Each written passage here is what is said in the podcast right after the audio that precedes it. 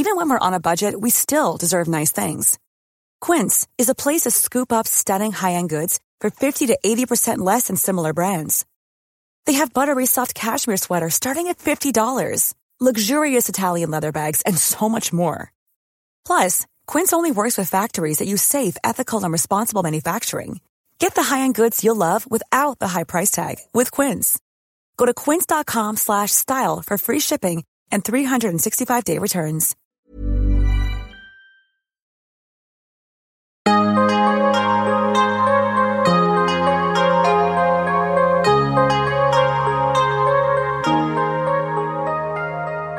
Vores mentale sundhed er nedadgående, og det er til trods for, at vi aldrig har været rigere, aldrig har haft flere muligheder og aldrig har levet længere. Det skal vi selvfølgelig tale højt om, så vi kan blive klogere på, hvordan vi får det bedre. Podcasten her handler om, hvordan vi kan lykkes med at være gladest og friest muligt i det ene, ofte ret travle liv, vi har. Og den handler om, hvordan vi kan lykkes med at være både professionelt ambitiøse og passe på os selv på samme tid. Jeg taler med eksperter og privatpersoner om alt det, der fylder inde i os. Min erfaring er, at når vi taler højt om de ting, så opdager vi, at der er mange andre, der bøvler med de samme ting. Og jeg tror virkelig på, at vi kan lære af og inspirere hinanden ved at dele vores sårbarheder, erfaring og viden. Så velkommen til Vores Mentale Sundhed, en Mindcare Collective podcast. Jeg håber meget, at du vil lytte med, og at du følger med på min Mindcare Collective profil på Instagram, hvor jeg hver dag deler indhold til refleksion, motivation og inspiration. Jeg hedder Lea Helmand. I podcasten i dag har jeg besøg af Anne Gormand. Anne hun ved enormt meget om mad og om sundhed, og særligt ved hun meget omkring de bagvedliggende årsager til, at rigtig mange mennesker faktisk har et usundt forhold til mad. Enten fordi de spiser alt for lidt og har et ekstremt fokus på mad og kalorier, eller fordi de overspiser. Og overlægger emnet i dag, det er mad, men afsnittet handler faktisk især om, hvordan et usundt forhold til sundhed kan påvirke vores mentale sundhed og gå ud over vores glæde og trivsel i hverdagen. Som altid vil jeg også gerne nævne, at hvis podcasten har værdi for dig, og du gerne vil hjælpe til, at der bliver ved med at komme nye afsnit, så er du meget velkommen til at støtte podcast med et valgfrit beløb. Det kan du gøre via MobilePay nummeret 1555 03, som du også finder i tekststykket under afsnittet her. Og hvis du kan lide, hvad du hører, så må du også rigtig gerne rate og anmelde podcasten. Det betyder alt sammen enormt meget. Tak fordi du lytter med. Velkommen til Anne Gormand. Tak. Anne, jeg har glædet mig til at tale med dig i dag, fordi vi skal tale om et emne, der potentielt er relevant for os alle sammen, og det er fordi, det er koblet til det, vi putter ind i munden for helt grundlæggende at overleve. Men mad og snacks og lækkerier og drikkevarer, det fylder jo i dag helt enormt meget og er gået fra at være et livsnødvendigt element, kan man sige, til noget virksomheder driver kommersielle forretninger på, og noget vi i høj grad forbinder med hygge i Danmark, og noget vi ofte gør langt mere, end hvad vi egentlig behøver i forhold til sådan helt basalt at overleve. Den her podcast, den handler jo om mental sundhed og trivsel, og helt grundlæggende om, hvordan vi kan leve et liv, hvor vi er glædest og friest muligt. Så først kunne man måske fristes til at spørge, hvorfor vi egentlig skal tale om mad, men det skal handle om meget mere end mad, om meget mere end om det, vi propper ind i munden, sådan isoleret set, fordi Vores snak i dag skal nemlig handle om, hvordan vores tanker om mad og om vores krop kan stå i vejen for et meningsfyldt liv. Og vi skal tale om, hvordan vi undgår, at øh, vores mentale sundhed og ja, helt grundlæggende vores glæde i hverdagen bliver påvirket af et overdrevet kropsfokus og jagten på at være sund. For sundhed, det fylder jo rigtig meget hos rigtig mange. Og Derfor er det også et emne, jeg tror, at alle på den ene eller den anden måde kan genkende, eller i hvert fald kan se fylder hos mange. Så det glæder jeg mig rigtig meget til at tale med dig om i dag, og det springer vi ud i lige om lidt. Men først vil jeg gerne starte med lige at give en kort præsentation af dig, Anne. Du hedder Anne Gormand, du er 42 år, og du er mor til to børn. Du har sammen med Morten Elsø stiftet Madro Instituttet, hvor I blandt andet udbyder vanecoach-uddannelsen. Du har i øvrigt også podcasten Detox din hjerne sammen med Morten, som er rigtig god, skal jeg huske at nævne. Det synes jeg i hvert fald selv. Så har du en professionsbachelor i ernæring og sundhed, og har oprindeligt arbejdet med eliteidræt og sportsernæring, men i dag der arbejder du mest med adfærdspsykologi og med forstyrret spisning. Så du er ekspert i alt fra kostregler og cravings til manglende selvomsorg og evnen til at sige fra. Og især de to sidste ting er relevante, også i forhold til mad, men ja, de er jo også relevante i forhold til andre ting i livet, som har fyldt meget i tidligere afsnit og i den tidligere sæson, især af den her podcast. Altså selvomsorgen og den her evne til at sige fra i livet. Så jeg er sikker på, at det bliver en relevant snak, Anne. Jeg tænker, at vi med de ord springer ud i det. Er du klar på det? Fuldstændig. Dejligt.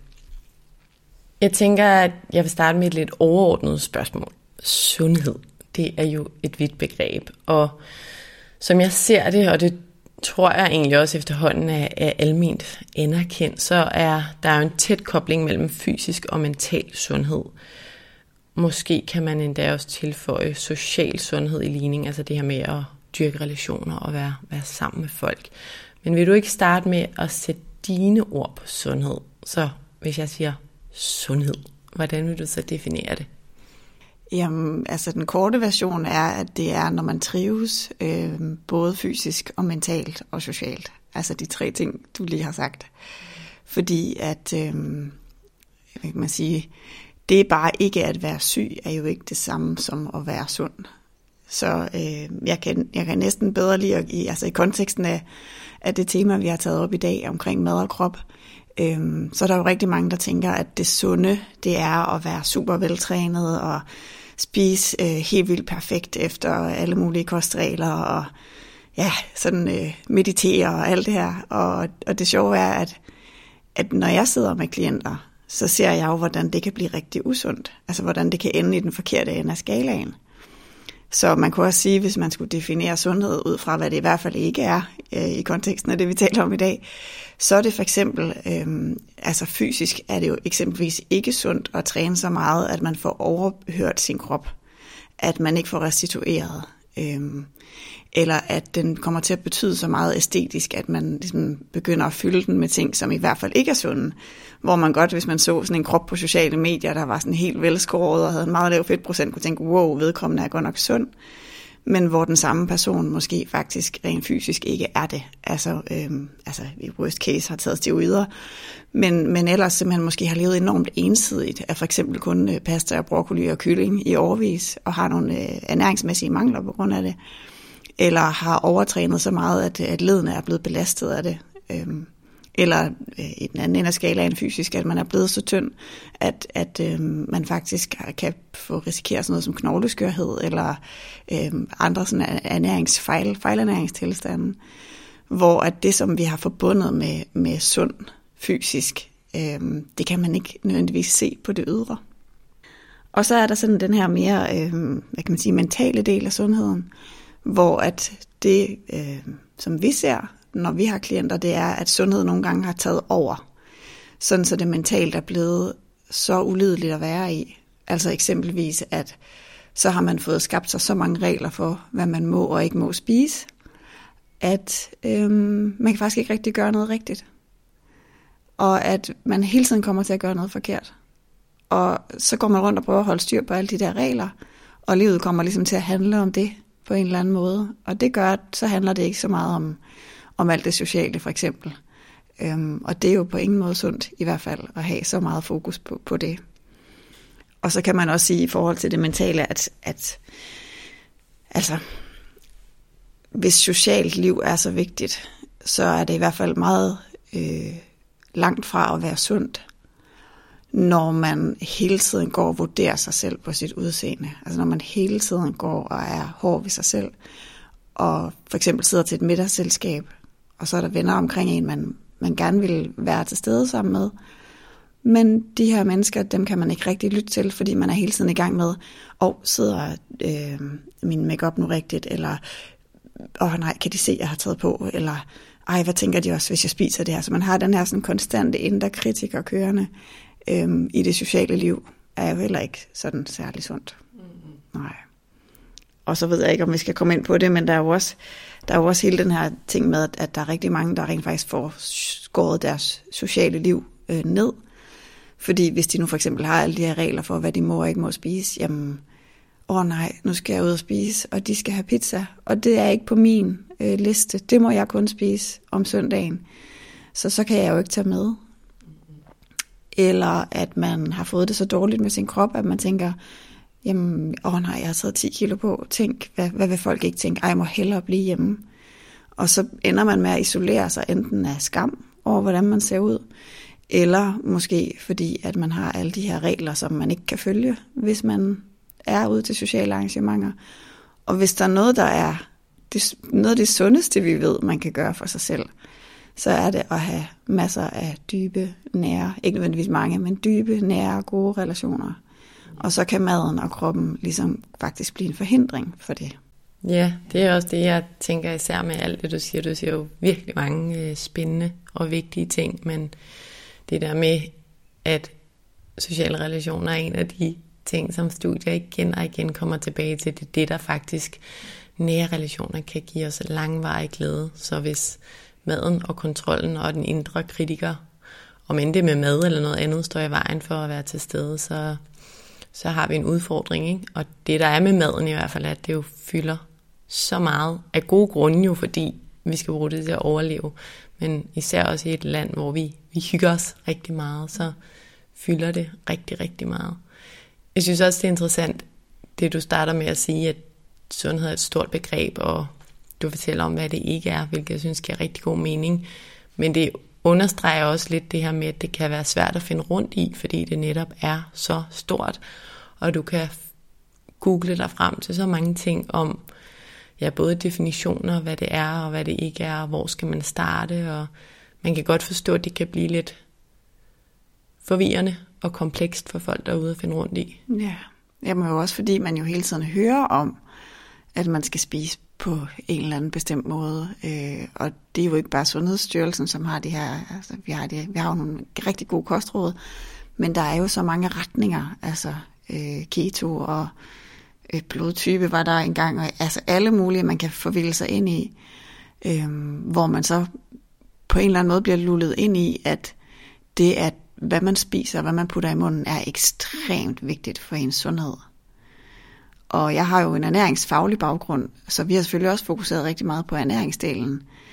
Men det er jo hele tiden øh, med den medforståelse, at hvis der er et stort lavkagediagram lige foran dig over alt, hvad der betyder noget for det at trives mentalt, fysisk og socialt, som er sundhed.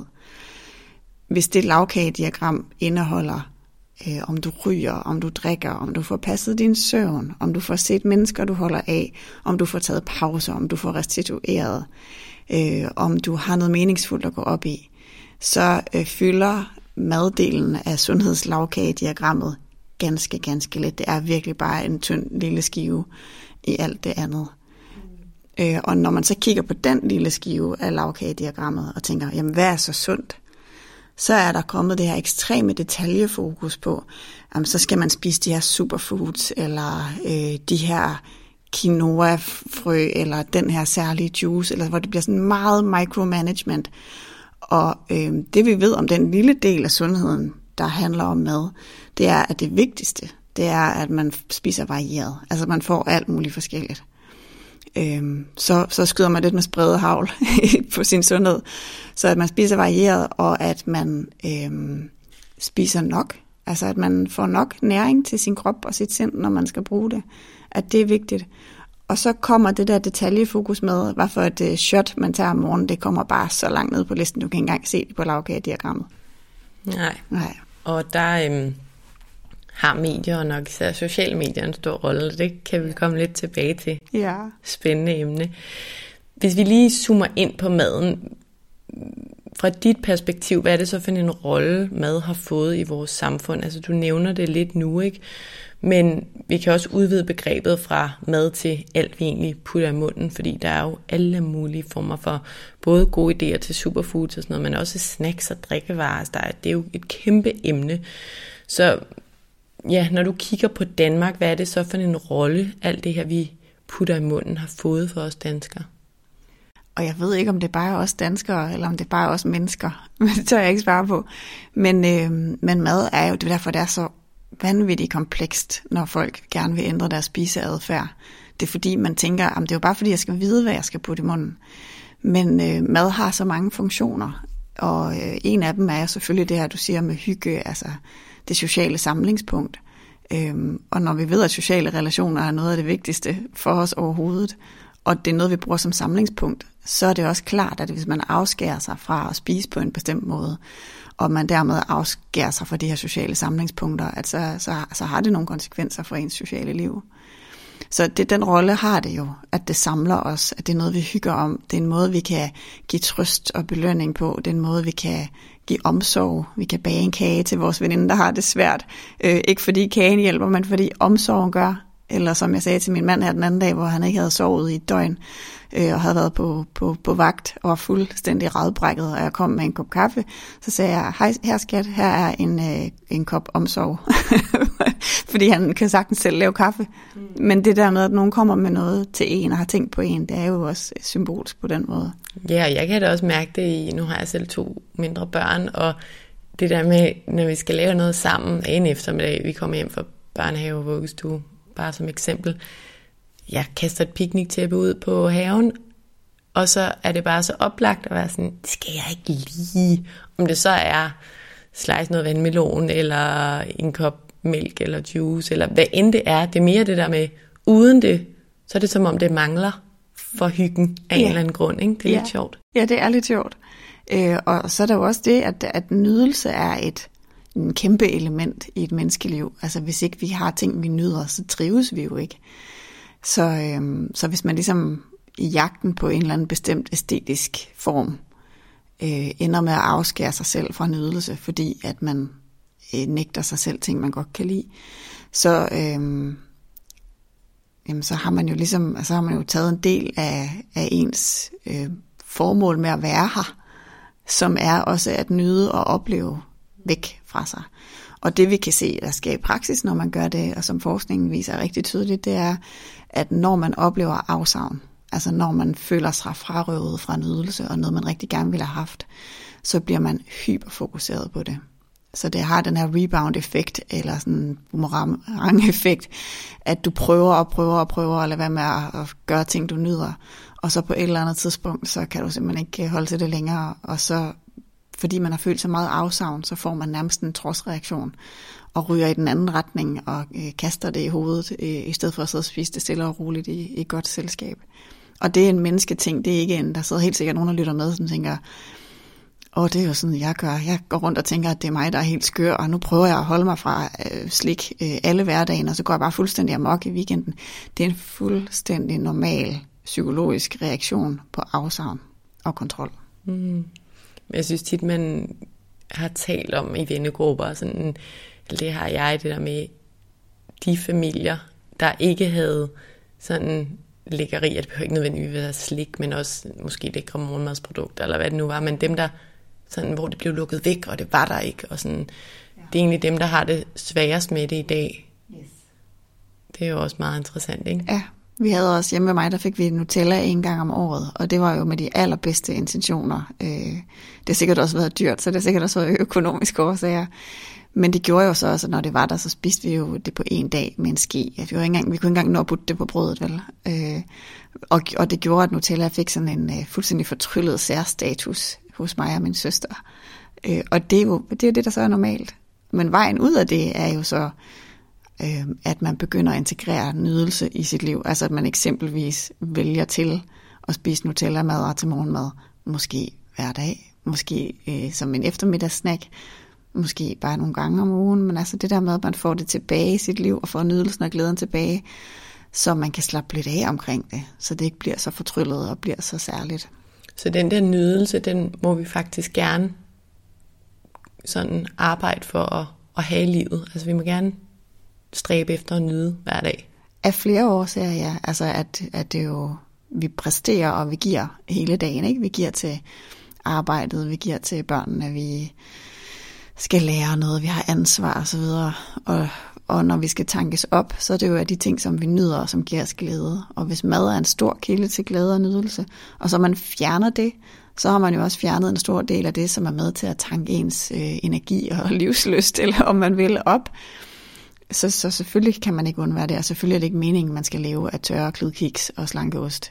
Det er ikke nogen af os, der har godt af. Og på den anden side, hvis man er overvægtig, og det skader ens fysiske sundhed eller levetid, så skal man vel også finde nogle nydelsesmomenter, der ikke er, nu siger jeg chips og pomfritter, men noget sund nydelse eller hvad? Ja, og det er det, der er sjovt, ikke? Det er, at, at når man først, hvis man først giver sig selv lov til at spise pomfritter hver dag, bare som et eksperiment, så nu prøver jeg bare at blive ved med at spise pomfritter hver eneste dag øhm, til aftensmad, så er den her følelse af, at det er sjældent, den forsvinder på et tidspunkt. Og så kan man begynde at mærke efter, man kan begynde at smage.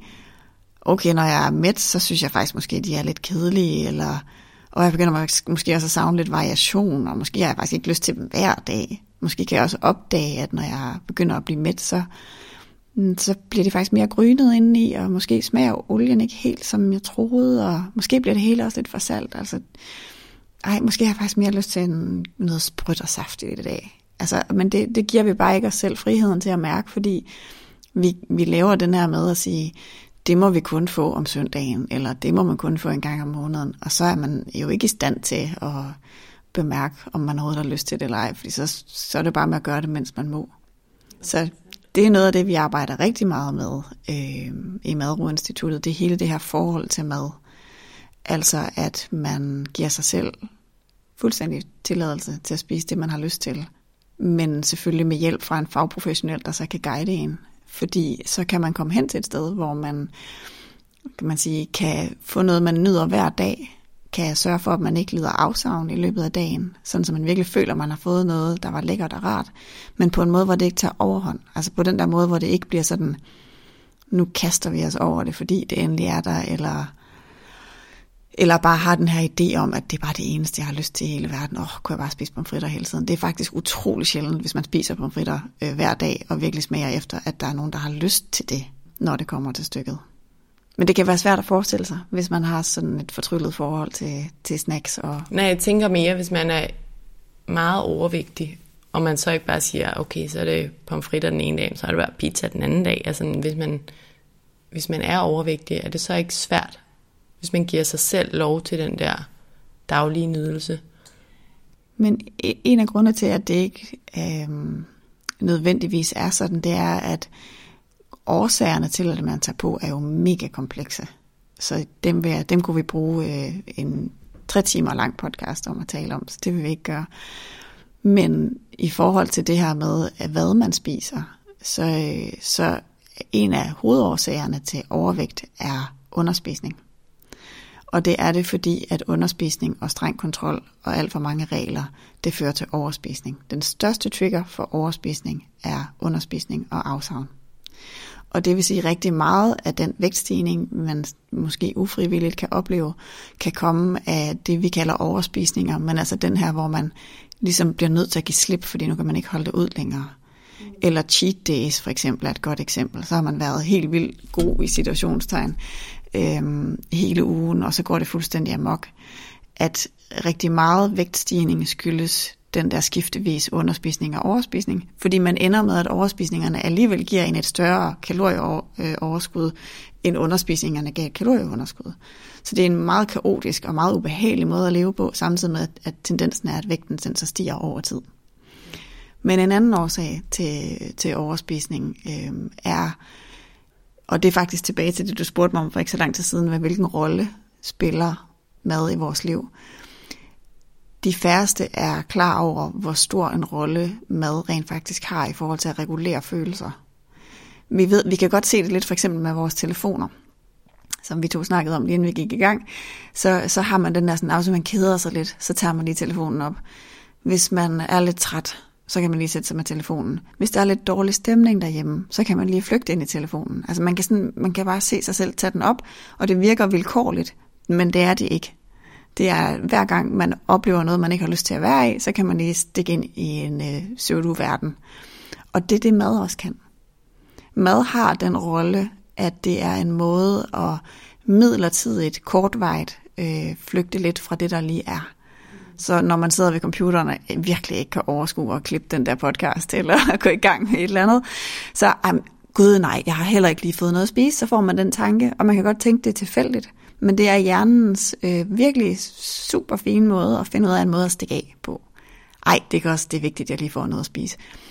Så kan man få følelsen af, at når jeg er færdig med at spise, så skal jeg jo hen og sætte mig tilbage til min opgave. Hvilket gør, at hjernen kommer med det her fine forslag, men skal du ikke have lidt mere? Det kan også, ej, det var også godt lige, og det er simpelthen bare et behov for at forlænge den pause, eller en lyst til at stikke af fra det. Og det kunne være udfyldt med næsten hvad som helst. Hvad bør vi så gøre der i stedet for?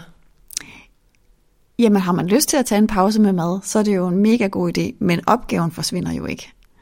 Så hvis man kan lære at udholde det ubehag, der er ved at blive siddende ved en arbejdsopgave eksempelvis, øhm, og kunne bemærke for sig selv, hov, lige nu kan jeg se, at, at øh, grunden til, at jeg vil ud og have noget at spise, det er faktisk ikke, fordi jeg er sulten, eller fordi jeg har specielt meget øh, lige lyst til eller andet. Det er fordi, at jeg har lyst til at stikke af fra min opgave. Så kan man lære ved træning, øh, og, og lige bare registrere det ubehag. Åh, oh, jeg kan virkelig godt, øh, alt inden i mig strider for, at jeg skal gå væk fra den her skærm. Men jeg vælger, fordi det er vigtigt for mig at få, lad os sige, klippet den her podcast færdig, øh, og blive siddende ved det alligevel. Og selvfølgelig skal jeg have noget lækkert at spise, når, jeg, når det er tid til at spise. Jamen, jeg kender det så godt. Ja. Altså, både da jeg sad på kontor, hvor det sådan, der var hele tiden sådan, så skulle man lige tage en kaffe, lige. eller tjekke telefonen. Altså, for tit jeg ikke gjorde det, men også nu, hvor jeg, jeg synes faktisk, jeg styrer det okay, men, men det er sådan, inden jeg skal i gang med sådan klippen podcast, skal jeg lige ned og have en ja. lækker knækbrødsbad, måske varme ost på, og en kop kaffe, og så går jeg tilbage, og jeg gør det. Men jeg kan samtidig også det der, du nævner til sidst, med at faktisk lige mærke, ej, hvor har jeg lyst til at gå ned og gøre det, men jeg skal hente børn om time, jeg skal det, jeg er færdig, nu gør jeg det lige alligevel. Ja, så jeg tænker også, og det er jo i den milde ende af skalaen, altså hvis, når vi, nu taler vi stadigvæk om den her rolle, som mad spiller i vores liv. Det der er noget, vi alle sammen gør stort set. Øh, men i den knap så milde ende af skalaen, hvor, at det, hvor det kan ende med at blive til ufrivilligt mange kilo, også flere end man ville have varet, hvis man bare havde skal man sige, spist, hvad man havde lyst til øh, på daglig basis i sådan et stabilt måltidsmønster. Der er øh, flugt fra ubehag der er jo nogen af os, der har så meget mental smerte, at vi næsten ikke kan holde ud at være inde i os selv. Og det tror jeg, man underkender nogle gange, øh, når man taler om, hvad man skal og ikke skal spise. At hvis mad kan være en flugt fra en, en hjemmeopgave eller en, en arbejdsopgave, hvordan skulle det så være muligt for en, der er, lad os sige, er blevet øh, misbrugt som barn og har øh, tendens til depression og angst og har voldsomt mange ubehagelige minder eller oplevelser, eller er blevet mobbet, hvis vi ikke engang kan holde ud og lave en opgave færdig, inden vi skal spise noget. Hvordan skulle sådan et menneske så kunne lade være med at gå ud og spise noget, når de mærker alt det der? Så det er, øh, vi plejer at sige, at, at når vi arbejder med følelsesmæssig spisning, som er det, vi taler om nu, at jamen, hvis vi lærer folk bare at blive i ubehaget, øh, på en måde, hvor det bliver selvomsorgsfuldt, og hvor man får taget sig af sine behov, så behøver man faktisk ikke at fokusere ret meget på den der spisning, så går den ligesom væk af sig selv, lige så stille, så bliver den udfaset som strategi til at håndtere følelserne. Men det er en rolle, det har for rigtig mange af os, og for nogle er det i så voldsom en grad, at de skal spise så meget, at de bliver slukket indeni, altså at alle følelser slukker, og bliver sådan næsten apatiske og kan lægge sig hen på sofaen og bare være sådan fuldstændig fyldt op. Og at det er det eneste, der kan slukke for tankemølleret og, og, og smerten indeni. Det er et fint eksempel, og også et fint eksempel på, øh, på det her med, at, at mange har brug for hjælp. Det lyder så alvorligt, men det er det måske også. Men det her med terapi, og sådan, i lang tid har været en lille smule tabuiseret, og jeg ved godt, det går i den anden retning nu, og det synes jeg er rigtig dejligt, men vi døjer alle sammen med traumer på den ene eller den anden måde, og igen lyder traumer så dramatisk, men med nogle erfaringer fra barndommen, som har gjort, at vi måske tænker eller føler på en uhensigtsmæssig måde, i hvert fald i forhold til at være friest og gladest i livet. Så som jeg ser det, burde det bare være helt normalt, at man enten får et tilbud, eller ved, at man kan søge i hvert fald hjælp og snakke med nogen, der kan guide, lidt, guide en lidt i forhold til at være i livet. Noget andet, jeg tænker på, er, nu nævnte du meget det her med overspisning, men er der ikke også det her med folk, som har et ekstremt fokus på, på ikke at spise, at det også kan skyldes en manglende kontrol, altså de følelser du, eller oplevelser, du nævnte før med, at man var blevet misbrugt i barndommen, eller noget, an, noget andet drastisk og Jo, altså underspisning og overspisning er bare symptomer, øh, som principielt kan være symptomer på de samme ting. Øh, hvis man for eksempel har, nu kan vi gå helt ud i den sådan ekstreme ende af skalaen, hvis man har øh, sådan meget restriktiv forstyrret spisning, hvor man virkelig, virkelig, virkelig har mange regler for, hvad man må og ikke må, øh, og hvor man forsøger at opretholde en meget lav fedtprocent, Øh, så er det jo også, at så snart der er noget, der er lidt svært i livet, bare det mindste, men så er der noget, man kan have kontrol over. Der er noget, man kan lykkes med. Der er noget, der kan gå godt den dag, selvom alt andet sejler. Så, så hvis man har tendens til det, så, øh, så er det bare en rigtig fin følelsesreguleringsstrategi. Det er, at hvis jeg kan lade være med at spise, så kan jeg føle mig som en succes.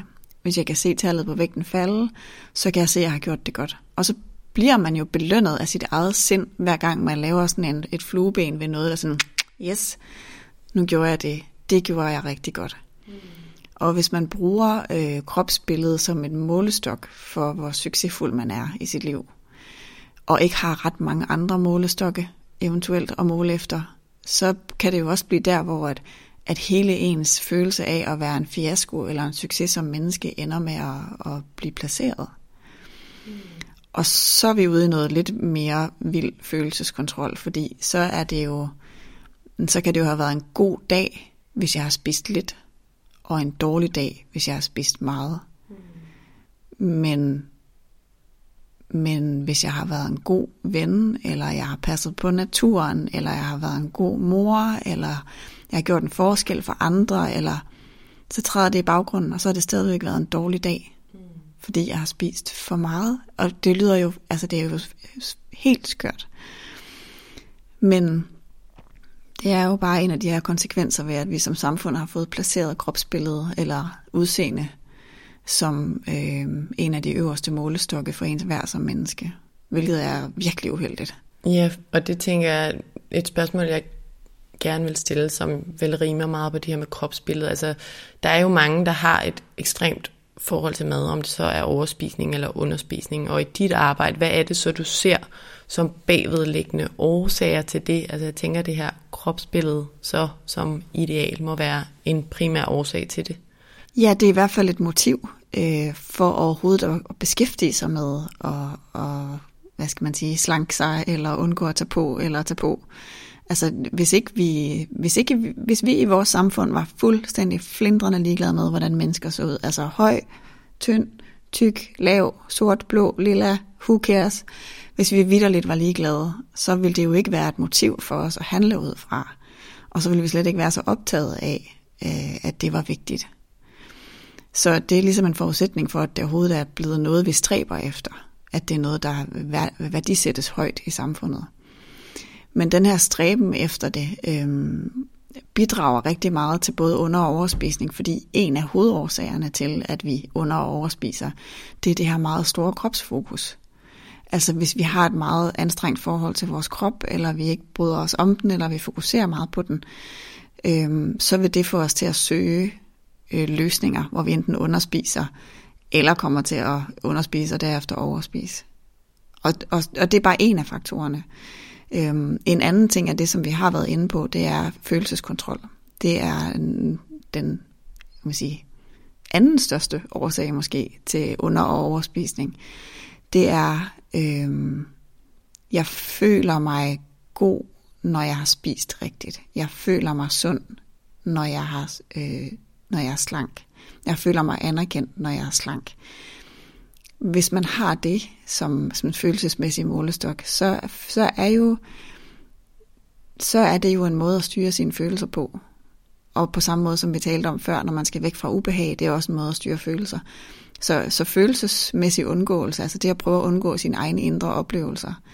Det linker vel så ret meget til selvværd, ikke? Altså hvis vi har et tårnhøjt selvværd, er vi så bedre til at være ligeglade med, hvordan vi ser ud? Øh, fakt, ja, det kan man egentlig godt sige, fordi en meget stor del af, af selvværd er at vide, at jeg har betydning uanset hvad.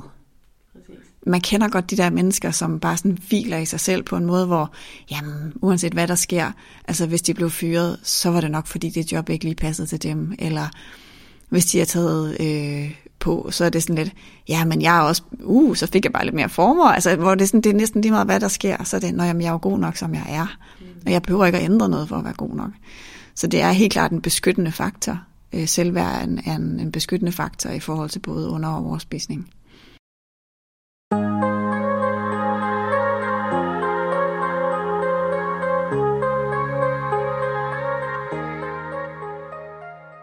Hvordan tror du, fordi da du sagde det før med det her ideelle kropsbillede, noget jeg nogle gange tænker, jeg kan ikke lige, jeg ved ikke, om jeg kan komme i tanke om et eksempel, men jeg kan huske, at jeg har tænkt, jeg ved ikke, om det er efter man har ammet to børn, og jeg har kigget mig selv i spejlet, eller hvad jeg lige har tænkt, men så sådan, kan vide, når de stod der ved floden for mange, mange, mange hundrede år siden i uh, laser, laser omkring kroppen, og uh, måske endda hulemennesket, altså Quality sleep is essential. That's why the Sleep Number Smart Bed is designed for your ever evolving sleep needs. Need a bed that's firmer or softer on either side? Helps you sleep at a comfortable temperature? Sleep Number Smart Beds let you individualize your comfort so you sleep better together. JD Power ranks Sleep Number number 1 in customer satisfaction with mattresses purchased in-store. And now, save 50% on the Sleep Number limited edition Smart Bed for a limited time. For JD Power 2023 award information, visit jdpower.com/awards. Only at a Sleep Number store or sleepnumber.com. I'm Sandra, and I'm just the professional your small business was looking for. But you didn't hire me because you didn't use LinkedIn Jobs. LinkedIn has professionals you can't find anywhere else, including those who aren't actively looking for a new job but might be open to the perfect role, like me. In a given month, over 70% of LinkedIn users don't visit other leading job sites. So if you're not looking on LinkedIn, you'll miss out on great candidates like Sandra. Start hiring professionals like a professional. Post your free job on linkedin.com/people today.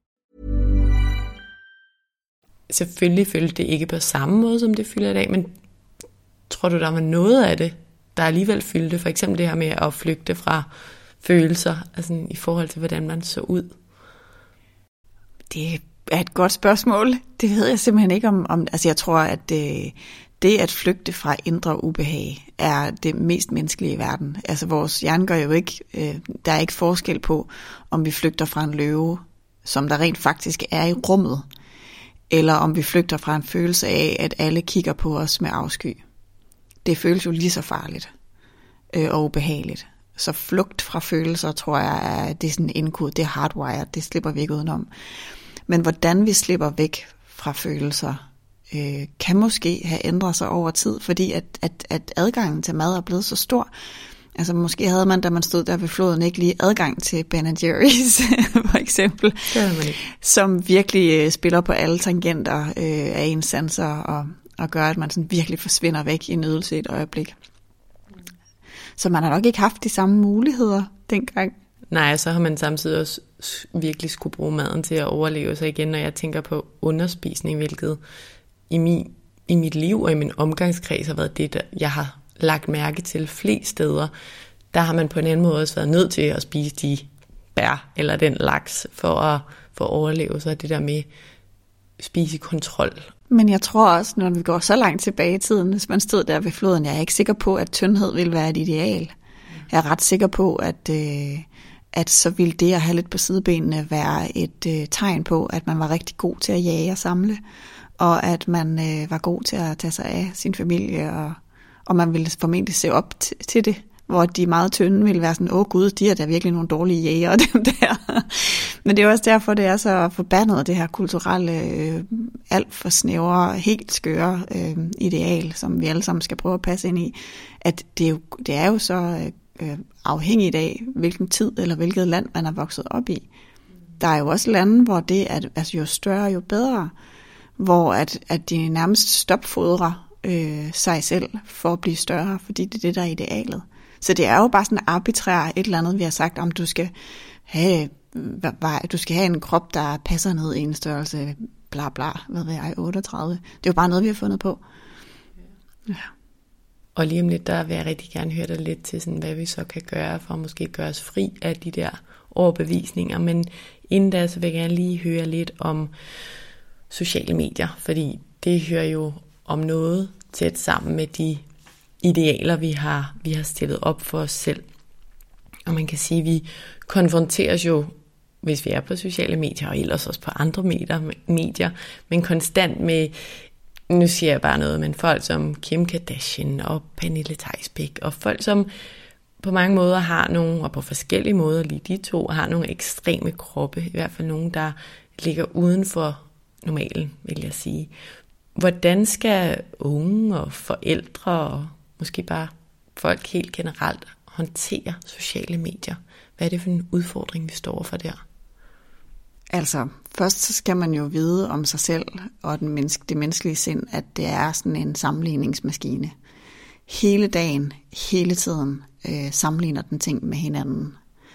Så øh, for eksempel, jeg så lige her til morgen et program, hvor at, jeg tror det var Remy, hedder han det, var med, hvor han siger, at han jo tjente rigtig mange penge på et tidspunkt, og pludselig var han så i selskab med nogen, der tjente 10 gange så meget som ham, hvor han jo så endte med at tænke, jamen så skal jeg jo, det er jo, så, er jeg, så er jeg jo ikke noget værd her, eller så tjener jeg jo ingenting. Hvor at man kan have den her drøm om, når man er sådan en ung, fattig studerende, at hvis jeg bare sådan kan komme op, og jeg tænkte, hvis jeg kunne tjene sådan 30 eller 40.000 om måneden, det ville være helt vildt. Og så gør man det, og så flytter man ind ved siden af nogen, der har en båd og et sommerhus og tjener en million om måneden, og så er man sådan, gud, hvor er jeg fattig. Og så øh, søger man videre den vej, hvor hvis man så tager en tur til øh, Afrika og hjælper nogle, øh, nogle familier der, som bor i en lerhytte, så synes man lige pludselig, at bare ens rendende vand og ens øh, 30.000 kroner om måneden, at det er fuldstændig vanvittigt vildt, og man bliver vildt taknemmelig. Men vi er hele tiden i gang med at sammenligne os med andre. Så det, der er på sociale medier, det er jo, at vi så ud fra, hvem vi vælger at følge, også vælger, hvem vi sammenligner os med. Så hvis man nu sidder derhjemme og tænker, okay, hvem er det, jeg følger? Hvis man hele tiden følger idealer, altså hele tiden siger, lad os sige, det var på kropsbilledet, jeg skal bare følge alle de her fitnessatleter, fordi så bliver jeg garanteret helt vildt motiveret og inspireret til at gøre det selv. Det er der måske en lille promille, der rent faktisk gør og resten øh, sidder og sammenligner sig selv ned i et stort, sort hul af skam. Så det, man kan spørge sig selv om, når man er på sociale medier, det er baseret på min erfaring. Altså ikke, hvad mit sind siger, fordi det vil sige, at du skal være her for at blive motiveret. Men når jeg kigger bagud, hvad siger min erfaring mig? Når jeg har siddet i en halv time og kigget på de her fitnessatleter, eller hvad det nu er, jeg kigger på, eller perfekte mødre, eller, eller mega businessmænd, eller hvad man nu sammenligner sig med. Hvordan har jeg det? Lige bagefter. Prøv at tjekke ind bare lige to sekunder efter at mærke. Hvad mærker du, når du har set det? Føler du dig øh, mindre værd, øh, usel, langt fra dit ideal? Bliver du ked af det? Ender du med at være ikke ret meget til stede over for dem, du holder af? Ender du med at være en sur og ked af det mor, fordi at du har siddet og sammenlignet dig med nogen? Øhm, ender du med at være utilfreds med dit liv? Så, har du, så, er det, så er det ganske enkelt, fordi du har sammenlignet dig selv ned i det. Mm.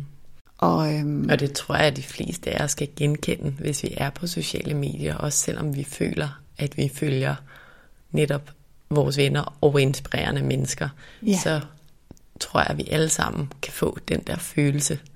Ja, og endnu værre er det jo, at vi ikke bare gør det på et parameter så er der dem, der laver de perfekte madpakker til deres børn, hvor man bare tænker, gud, der er bare repræsenteret alle farver, og det følger kostrådene, og der er alt, der bare er helt perfekt og lavet fra bunden.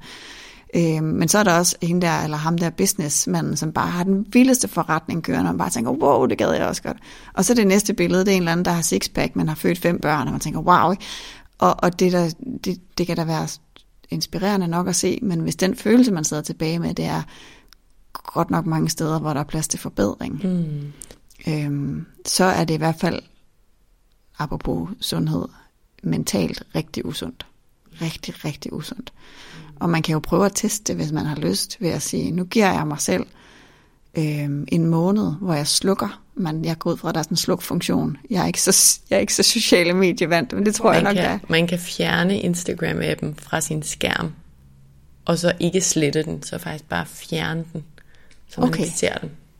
Så det vil være en måde sådan helt at undgå det. Men hvis man nu får abstinenser og, og gerne vil have adgang til det, så kunne man også prøve at lave øh, en alternativ profil til sig selv, hvor man følger folk, man ikke idealiserer, men altså nogen, som er jordnære og er fuld af fejl øh, og tør vise deres øh, mave efter de har født og man, det man ser, det er, når de har spildt ting på gulvet, og den, den dag deres barn fik en kindermælkesnitte med som madpakke, og øh, de, de der business-frustrerede, nogen der er sådan, åh, synes jeg andre også bare, det er pissehammerende hårdt der, og så prøv at se, hvordan man har det. Det er sjovt, du siger lige det der, for det jeg sad og tænkte, da du fortalte før, det var, at som jeg også sagde, så har jeg også kunne mærke, når jeg bliver påvirket af det, og jeg har også nogle gange unfoldet nogen, fordi jeg tænkte, det gør ikke, mig ikke noget godt, men alligevel kan jeg også godt lide at være der og holde mig opdateret omkring en veninde, der bliver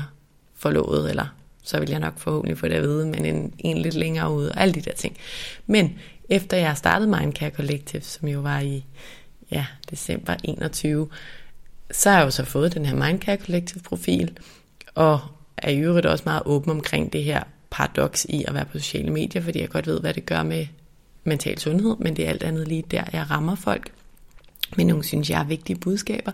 Men det, jeg har lagt mærke til, er, nu bruger jeg jo rigtig meget tid ind på den profil, og der har jeg bevidst netop fuldt folk, der på en eller anden måde kan skabe input til det, jeg selv gerne vil prædike. Så det er nogle coaches, psykologer, eller folk, der spreder positive budskaber om taknemmelighed og alt sådan noget, fordi jeg tænker, der, der skal jeg bare kunne tage og plukke fra til at skabe mit eget content og videredele det.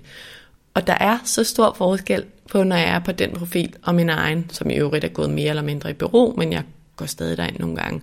Altså det, det er ret vildt at opleve på egen krop, hvad det giver mig af forskellige sådan, eller i hvert fald synes jeg ikke, at de der uhensigtsmæssige tanker kommer, når jeg er på min arbejdsprofil. Nej. Så det er en, en god øvelse, du nævner, som jeg godt kan Ja, og man behøver jo ikke at tage vores ord for det på nogen måde. Man kan jo bare lave et lille eksperiment og se, hvad sker der, hvis jeg laver en ekstra profil, hvor jeg følger nogen, som på en eller anden måde inspirerer min sjæl mm. mere, øh, eller som er totalt fejlbarlige og, og mega skønne. Mm. Det kan man jo også. Jeg vil i hvert fald øh, give opfordringen op her. Det synes jeg godt, vi kan gøre. Anne, jeg synes også, vi skal tale lidt om vaner, inden vi taler om redskaber og teknikker, fordi vaner er måske i sig selv et redskab, men du har i hvert fald den her vanecoach-uddannelse sammen med Morten. Kan du ikke fortælle mig og lytterne lidt om, hvilken rolle vaner spiller i alt det her med, med fokus? Ja, og det er jo simpelthen så bredt, ikke? også fordi det er så komplekst, så øh, for ikke at stikke af i tusind retninger, så kan man sige, at øh, altså, hvad vi putter i munden vanemæssigt, er jo altså det kan jo være sådan helt simpelt som, at vi bare har fået for vane at putte lidt mere på tallerkenen, end vi egentlig har brug for, og så har vi bare fået for vane at spise op, fordi vi har lært hjemmefra, at man skal spise op, og man må ikke levende, fordi de sultne børn i Afrika, eller hvad man nu har fået at vide, øh, hvor, det sådan, hvor det egentlig bare er nogle vaner, som man ikke sådan, det er ikke reflekteret længere, og de er ligesom blevet automatiseret, så man gør det bare.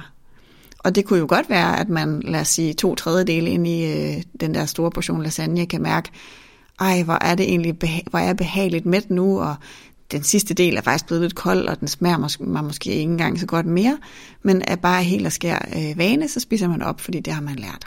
Eller man har lært, hvordan portionsstørrelse er derhjemmefra. Det er i den sådan, øh, den, jeg kalder den, den det lette ende af vanespektret omkring mad, hvor at øh, næste step så kunne være, at man øh, hver gang man var ked af det, da man var barn, så var der nogen, der sagde, ej, hvor er det synd for dig, skat, skal vi tage en is? i stedet for at give en krammer, eller i stedet for at sidde. Og jeg har givet mine børn is masser af gange, når de var kede af det, så det er virkelig ikke... Øh, men, men lad os nu sige, det, det, at det skete rigtig meget. Ikke bare en gang imellem, men sådan nærmest på daglig basis. Så har man lært, at den måde, man trøster sig selv på, det er ved at spise noget, fordi så har man det lige lidt bedre, og mad er omsorg. Så er det også øh, noget, der vil påvirke ens vaner fremad, fordi man har lavet den kobling imellem trøst, omsorg og mad. Og man har måske ikke engang selv skabt den kobling, men man kan godt slå sig selv oven i hovedet om den, selvom man ikke har lavet den. Øh, det, er også, det er også vaner. Så vaner er et magtfuldt redskab til at gå ind og, hvis man kan arbejde med sine vaner og ændre nogle, nogle programmeringer hos sig selv. Ja, og så er der jo også nogle vaner, som i forhold til det her med kropsbilledet, at kropschecking, altså det med hele tiden at studere, hvordan man selv ser ud, kan blive en rigtig dårlig vane. Især fordi, øh, jeg er gået fra, at du også tager billeder af dig selv, når du skal tage, lægge noget op på Instagram.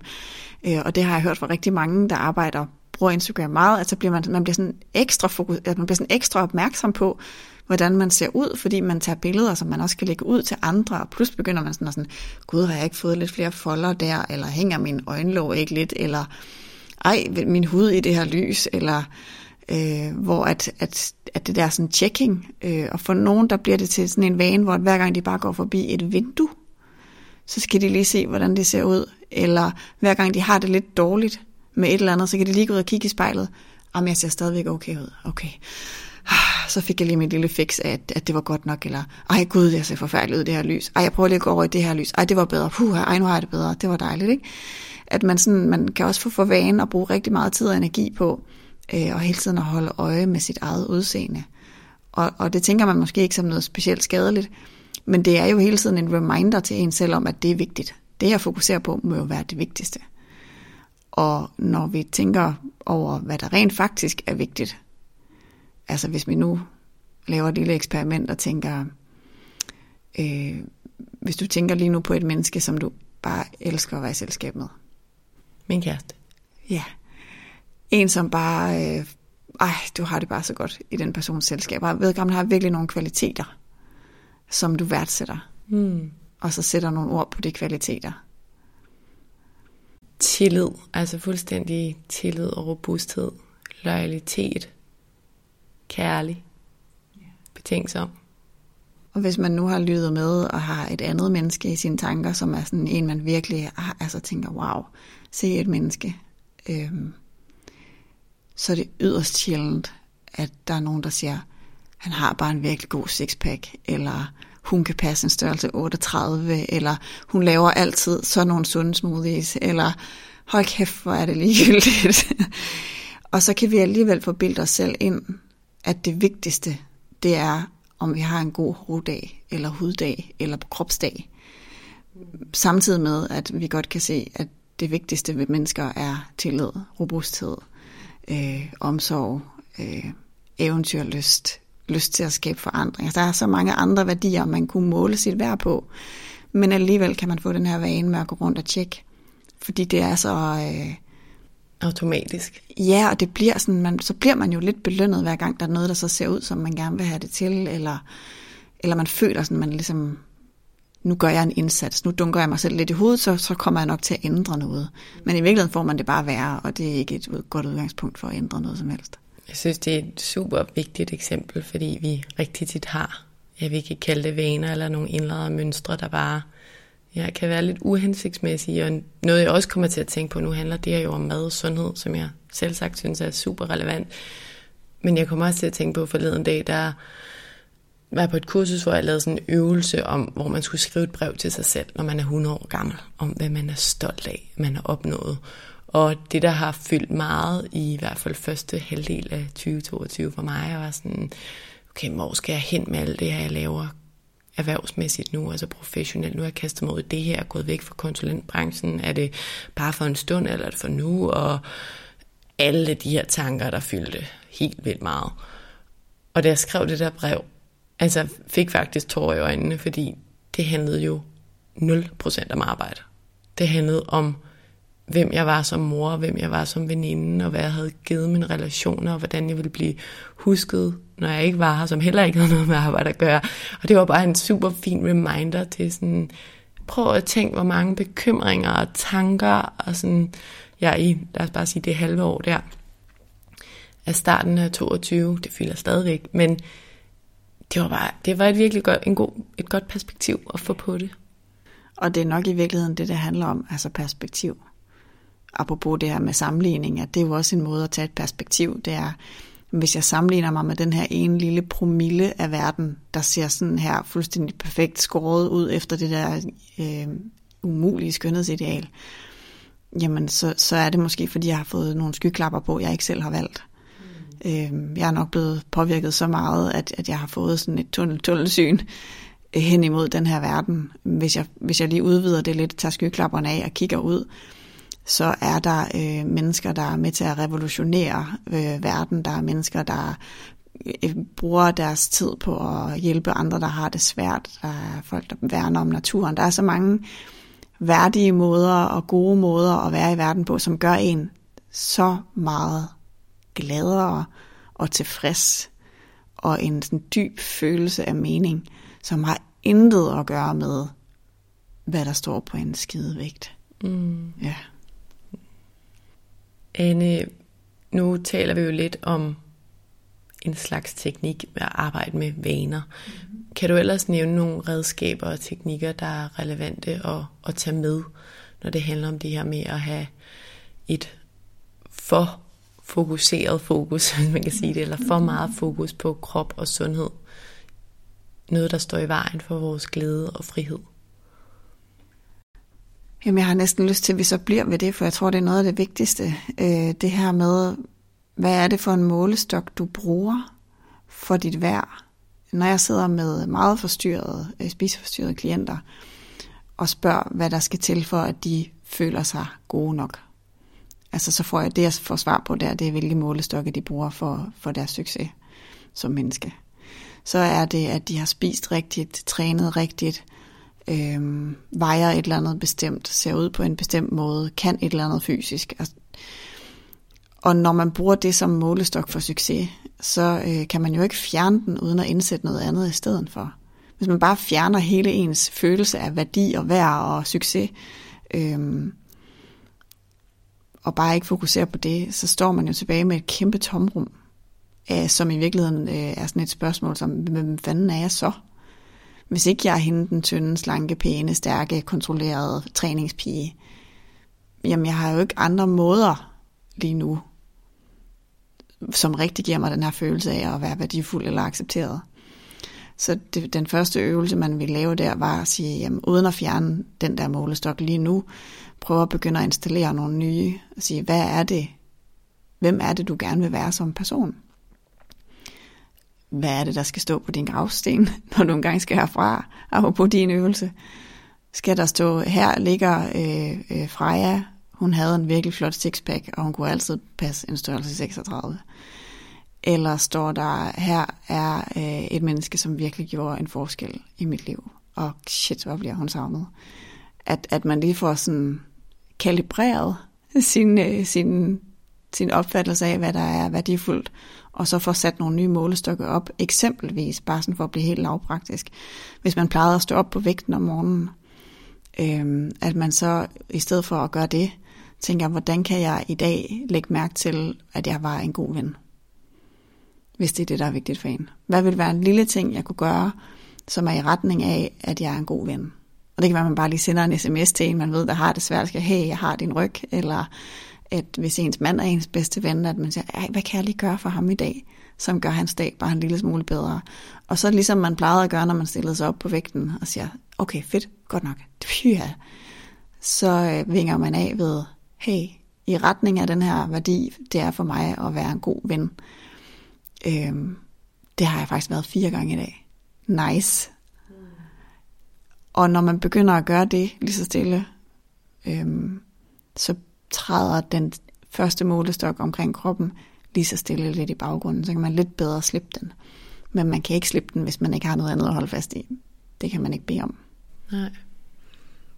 Ja, der er vel mange måder at gøre det der på. Ikke nu nævner det med god ven, men det der klassiske, vil jeg godt tillade mig at sige, øvelse, eller den klassiske øvelse omkring taknemmelighed, er der også ikke. Altså, at man slutter dagen med I stedet for at sige, ej, jeg har holdt mig til at spise kun yoghurt og knækbrød, eller ej, jeg spiste ikke det. Og hvad skal jeg gøre i morgen, og der skal jeg springe det her over og spise det her. Så i stedet for at sige, ej, hvor har det været dejligt, at, og så finde de tre ting, at jeg havde tid til at tage på legepladsen med mine børn, og at min veninde ringede og spurgte, hvordan jeg havde det. Altså tænk over egentlig positiv psykologi, ikke? Tænk på de gode ting.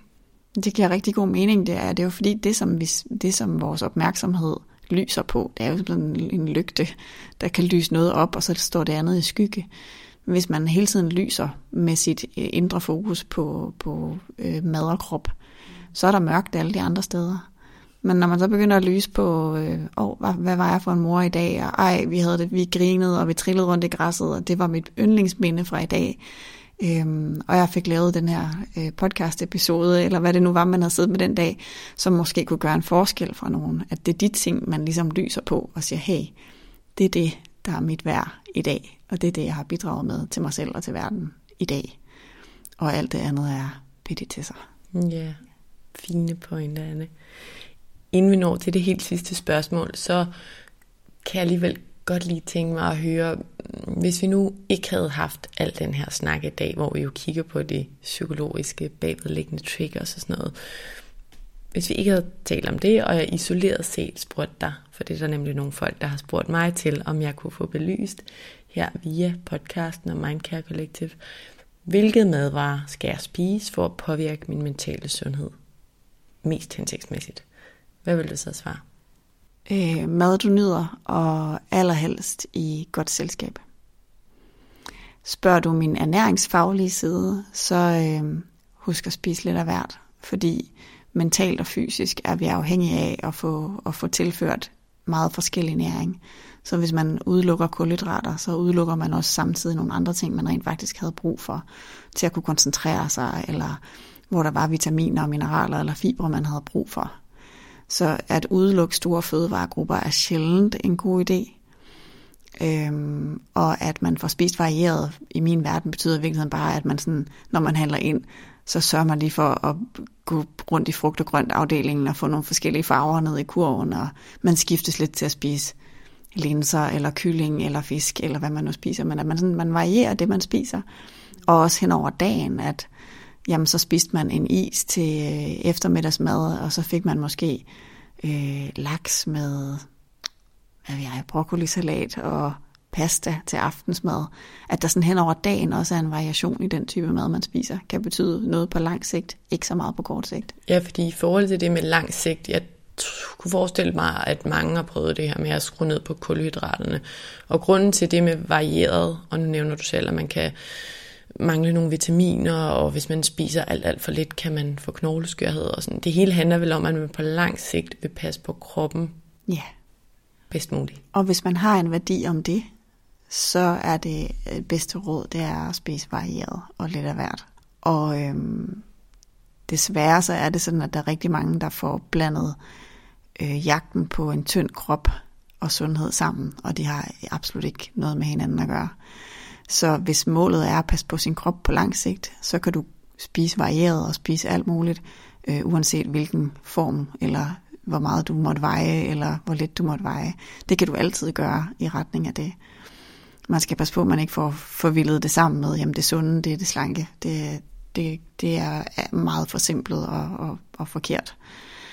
Så, øhm, så det er en del af det. Men der er jo også noget på, på kort sigt. Og og der ved vi, at i forhold til, hvordan man trives bedst, at så det at have et stabilt måltidsmønster er noget, der virkelig kan understøtte, at man har det godt, både følelsesmæssigt og, og sådan kognitivt. Fordi at øhm, den her uvane med at gå og skubbe måltiderne og ikke spise noget i løbet af dagen, og sige, ah, jeg kan lige vente, og jeg kan lige vente, og jeg kan lige vente, og så til sidst på dagen, så spiser man en hel masse. Jamen, den næring havde man jo brug for i starten af dagen. Så, så hvis man så slet ikke får noget der, og så får alt for meget om aftenen, så ender man med at have haft for lidt næring til måske den bevægelse eller aktivitet, man gerne vil lave. For lidt næring til at kunne koncentrere sig og fokusere på arbejdet. Og så kommer man måske tilbage fra arbejde og spiser en hel masse. Og, og det er så mere, end man egentlig havde brug for, som gør, at man så føler sig tung og træt. Måske får man endda også dårlig samvittighed.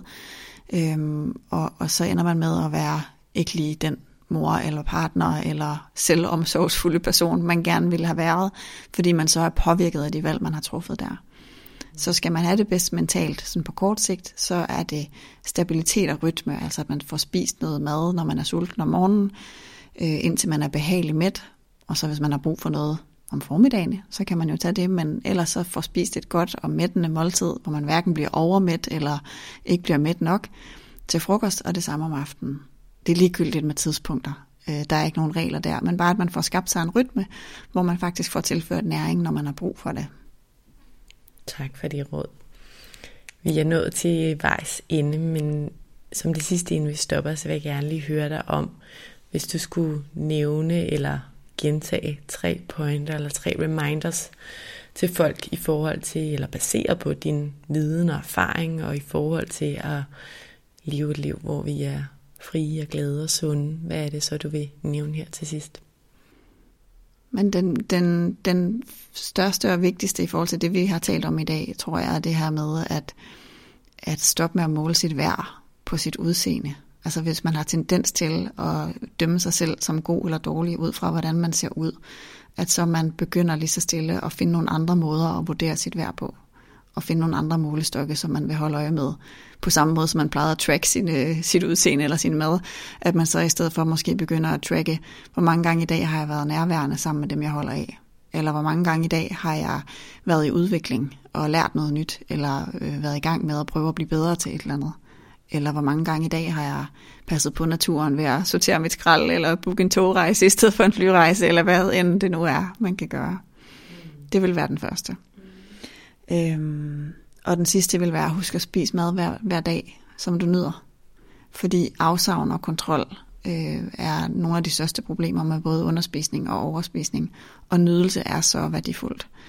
Så øh, om det er at putte øh, chokolademysli på sin morgenmad, eller at skifte eftermiddags øh, salaten ud med en soft ice, eller, øh, eller omvendt, hvis man synes, man har spist noget, man egentlig ikke bliver tilfredsstillet af hele dagen. Lad os sige, man har levet af, øh, hvad ved jeg, nu siger jeg bare boller med ost og pizza og pomfritter, bare for at tage noget, der alt sammen er brunt og saltet.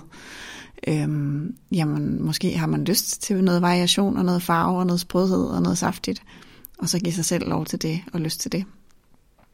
Og den sidste vil være, øhm, at hvis man er optaget af sundhed, så det bedste man kan gøre, det er, det er at finde mennesker og opbygge dybe relationer.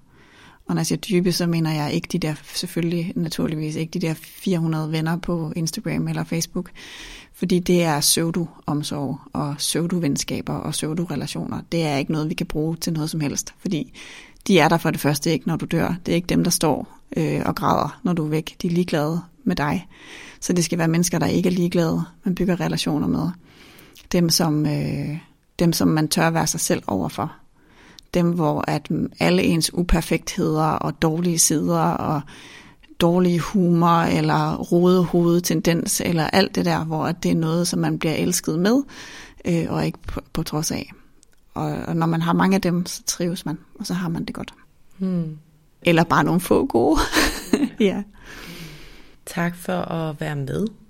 Mad og, og fysisk sundhed, det, det er jo bare en kæmpe spiller i vores liv, og der er ingen tvivl om, at de emner også er koblet til vores mentale sundhed og trivsel, og altså hvordan vi har det indeni, som vi jo har vi er jo kommet godt rundt omkring i dag. Så tusind tak, fordi du vil være med og gøre os lidt klogere på den sammenhæng og dele ud af den, din viden. Tak for det, Anne. Selv tak. Det var rigtig hyggeligt.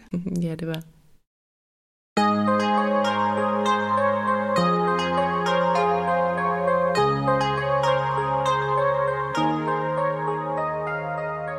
Jeg synes, at Anne hun havde så mange gode pointer med i dag.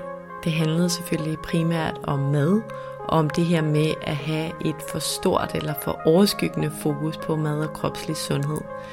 Men jeg synes, at det handlede om meget mere, for rigtig meget af det, Anne fortalte om, det kan nemt drages over på andre uhensigtsmæssige tankemønstre, Altså over på noget, der ikke nødvendigvis handler om mad, men om andre kritiske og kontrollerende tanker. Om for eksempel vores arbejde, om succes, om vores rolle som forældre eller om noget helt andet. Jeg synes også, at det her omkring perspektiv er vigtigt at tage med fra afsnittet i dag. Tit når noget er svært eller fylder på en måde, vi kan mærke øh, ikke er særlig sundt for os, så tror jeg, at vi kan have gavn af at se tingene i et større perspektiv. For eksempel nævnte Anne det her med, at i stedet for at vurdere dagen i forhold til, hvad vi har spist eller ikke har spist, fordi det jo i dag handlede om mad, så kunne vi ændre fokus til, hvordan vi har gjort en forskel for andre, hvordan vi har været en god ven, hvordan vi har passet på os selv eller noget helt tredje. Det handler om perspektiv, og det kan være, at vi er gode til selv at sætte vores egne tanker i perspektiv, for eksempel ved at ja, skrive dagbog eller bare ved at dedikere tid til at tænke over tingene. Men det kan også være, at vi har brug for at gå hos en eller anden form for terapeut eller coach, der kan hjælpe os med at sætte tingene i perspektiv. For det er de nemlig gode til. Jeg vil også gerne lige gentage den der pointe med, at det vi fokuserer på, det fylder i vores liv. Og det kobler jo egentlig også til perspektiv, men det handler om, at det grundlæggende er vigtigt at forstå, at det vi tænker på, det fylder i vores hoved om det så er krop og sundhed eller noget helt andet. Så vi kan med fordel, hvis igen vi føler noget fylder for meget, så kan vi prøve simpelthen at bruge tanker og tid på nogle andre ting, sådan helt bevidst. Og så synes jeg også lige, at vi skal huske det der med de konstante sammenligningstrigger, som vi jo talt meget om i dag, som vi hver dag er udsat for. Det kan nemlig tit være ret farligt, især hvis vi sammenligner os med det perfekte på mange forskellige parametre. For eksempel hvis vi både sammenligner os med idealerne i forhold til den bedste krop, den bedste succes, de mest overskudsagtige forældre og, og så videre. Jeg tror virkelig, vi skal øve os i at huske på det, vi har, frem for det, vi ikke har. Og det kobler jo tilbage til taknemmelighed. Og så lad være med at dunke dig selv oven i hovedet, når du sammenligner dig med andre, fordi helt evolutionært og biologisk, så er det bare en evne, som hjernen har i sit forsøg på at overleve.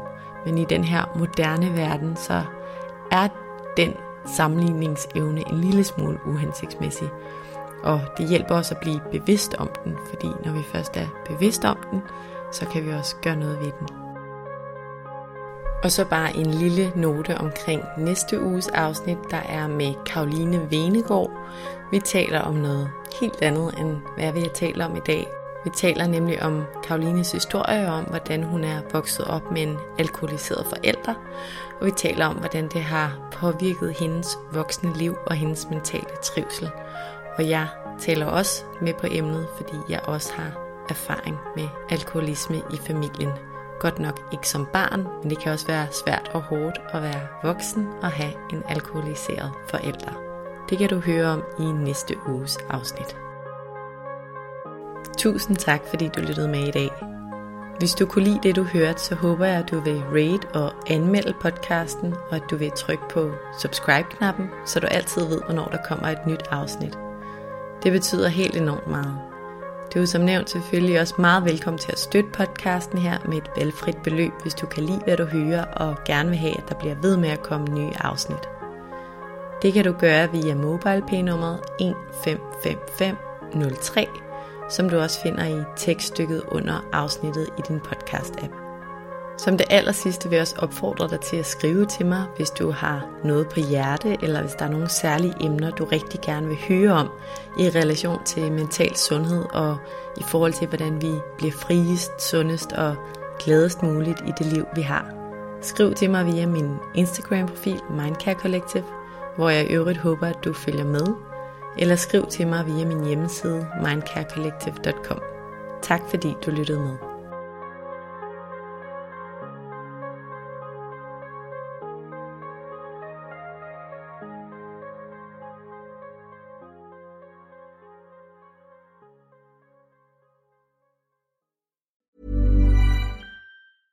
Mom deserves the best, and there's no better place to shop for Mother's Day than Whole Foods Market. They're your destination for unbeatable savings, from premium gifts to show-stopping flowers and irresistible desserts. Start by saving 33% with Prime on all body care and candles. Then get a 15-stem bunch of tulips for just $9.99 each with Prime. Round out Mom's menu with festive rosé, irresistible berry chantilly cake, and more special treats. Come celebrate Mother's Day at Whole Foods Market.